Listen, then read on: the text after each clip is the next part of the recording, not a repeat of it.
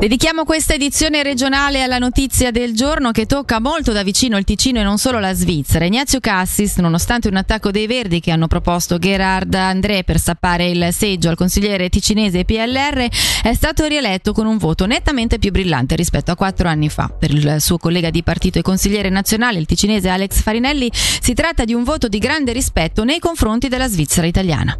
Non è mancata un po' di pepe, ma la rielezione di Ignazio Cassis è stata un'ottima rielezione, viste le condizioni. Sapevamo che era un seggio attaccato e lui ha ottenuto con centosessantasette voti un risultato comunque molto buono, perché se sommiamo i voti dei Verdi, di una parte dei socialisti e una parte dei Verdi liberali, beh, diciamo, ha fatto il massimo possibile. È stato soprattutto anche un voto che ha mostrato grande rispetto dell'Assemblea federale verso la Svizzera italiana, perché attaccare il seggio di Cassis voleva dire anche attaccare l'unico seggio della Svizzera italiana in questo momento in governo.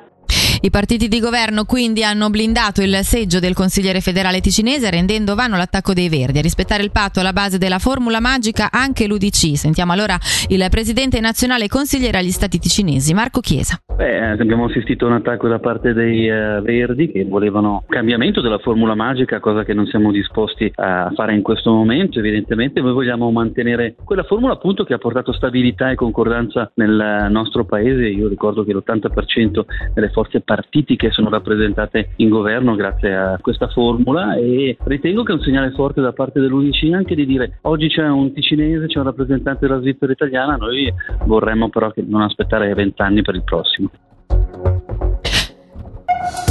Cure di qualità, l'iniziativa è ricevibile, lo ha stabilito oggi il Gran Consiglio. La raccolta firme, oltre settemilasettecento, consegnata a gennaio alla Cancelleria dello Stato, chiede per esempio di migliorare la condizione lavorativa con più personale nella copertura dei turni e con tempi di recupero congedo adeguati. A lanciare l'iniziativa era stato il V P O D. Sentiamo il segretario cantonale del sindacato, Raoul Gisletta, sui tagli previsti dal governo che potrebbero stridere con le richieste dell'iniziativa. È chiaro che da parte del personale sociosanitario e socioeducativo ci sono delle attese di eh, affrontare questi temi anche in modo coraggioso, quindi noi pensiamo che sia un'iniziativa che abbia una certa importanza per eh, garantire anche un futuro a tutto il settore. Infine, gli studi di fisioterapia devono promuovere la salute e non fare della concorrenza sleale. A sollevare la questione è un'interrogazione rivolta al Consiglio di Stato, che segnala come alcuni operatori sanitari sfruttino i social per proporre pubblicità non conforme alla legge sanitaria. Sul tema sentiamo uno dei promotori, il gran consigliere Giovanni Albertini, di Avanti con Ticino e Lavoro.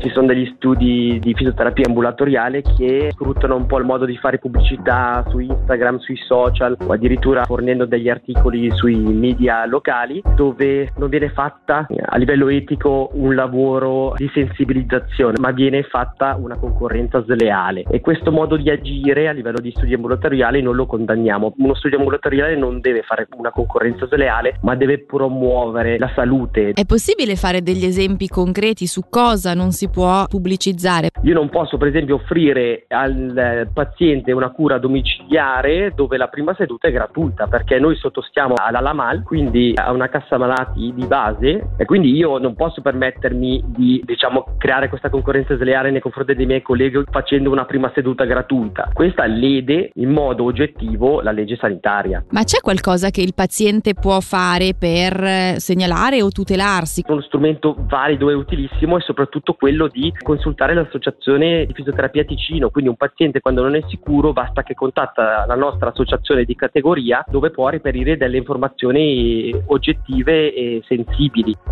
E per il momento con l'informazione è tutto, prossimo appuntamento tra meno di un'ora.